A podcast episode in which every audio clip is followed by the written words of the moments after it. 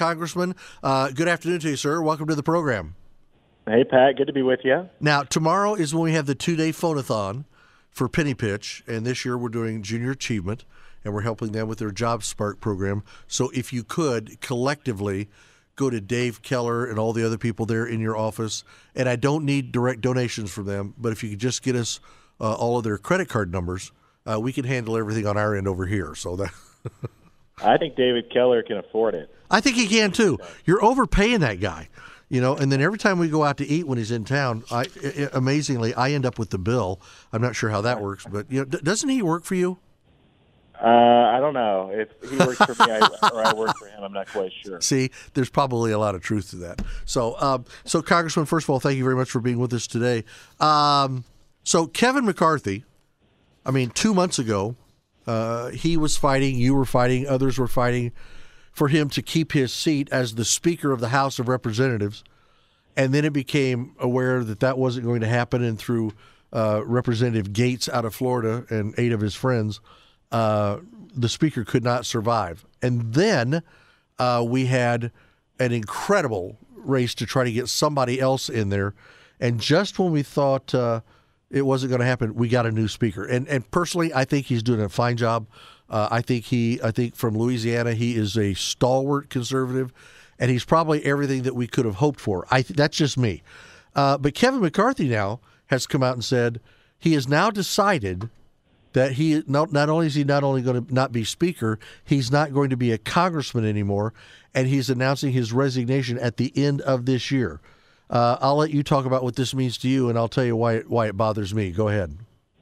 Well, first of all, um, I thought it was a mistake to oust the speaker. Yes. That being said, Mike Johnson is a true conservative, probably the most grounded conservative we've ever had in the speaker's chair, at least in my lifetime. So that that's the good news. A com- committed Christian, pro-life, uh, pro-family conservative, and I really like that about Mike Johnson. But nothing's really changed. I mean, from McCarthy to Mike Johnson, the dynamics are still the same. Uh, we have a very slim majority. We haven't even even with Mike Johnson, we passed the same type of continuing resolution uh, to keep the Pelosi spending levels that Kevin McCarthy passed that led to led to his ousting. So, all, that being said, McCarthy was ousted. He's decided to quit early, and I, I got to say, Pat, I mean, I I think we're we're all elected to these jobs, and things happen. Um, for a lot, a lot of things happen. I I gave up my state senate seat halfway through my four-year term because I was I was elected uh, to Congress. This is different. Um, he's quitting early, and I always think I always think elected officials should fill out their term that they were elected to by their voters to serve.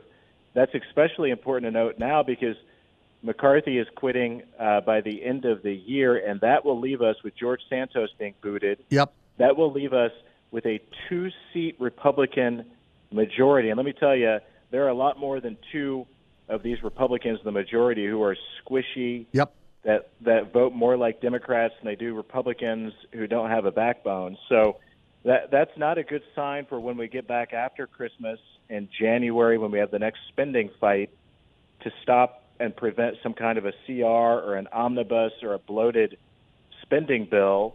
That's going to be really hard to do with a two-seat Republican majority. So that that part of it is unfortunate as well. I wish Kevin McCarthy well. I hope he has a uh, a good post congressional career, whatever he does. I have no idea what he's going to do. I haven't talked to him uh, about that, but I, I I wish him well. But I wish he would have served out the rest of his term.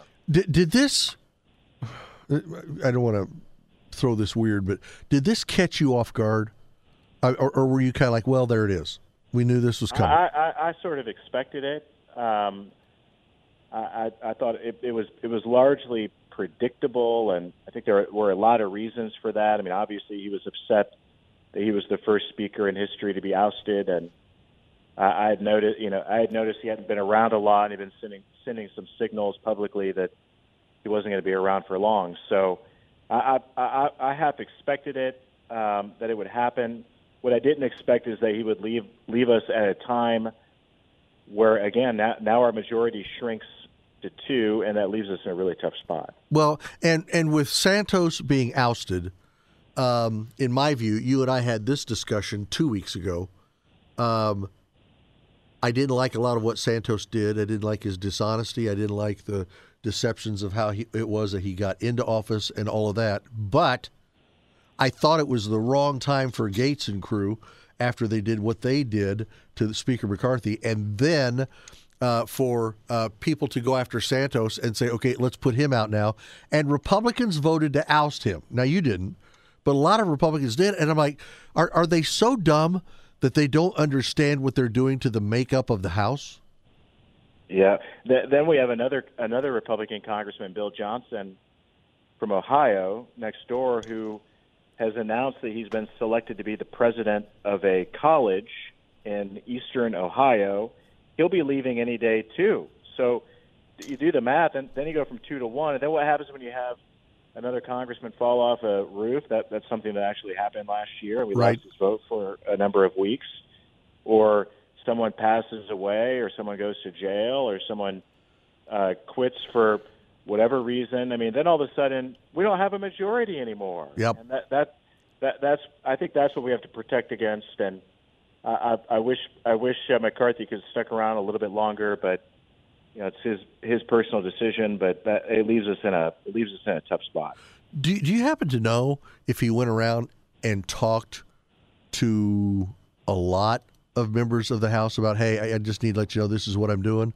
Or did he treat most of the House the way he has your office and you really had no idea this was coming? I mean, you, you have you have an inkling, but you didn't have an idea, because I mean, with you, uh, with with the with the chairmanships that you've had on committees and with uh, the the staunch conservative voice you've been on the floor and around the, the, the House of Representatives, um, as one of your constituents, and not because I like you, which I do, and not because you know I think you know they owe it to you because you're from Indiana, but it just kind of honks me off that you know he would do that to representatives when you guys were in there fighting tooth and nail for him.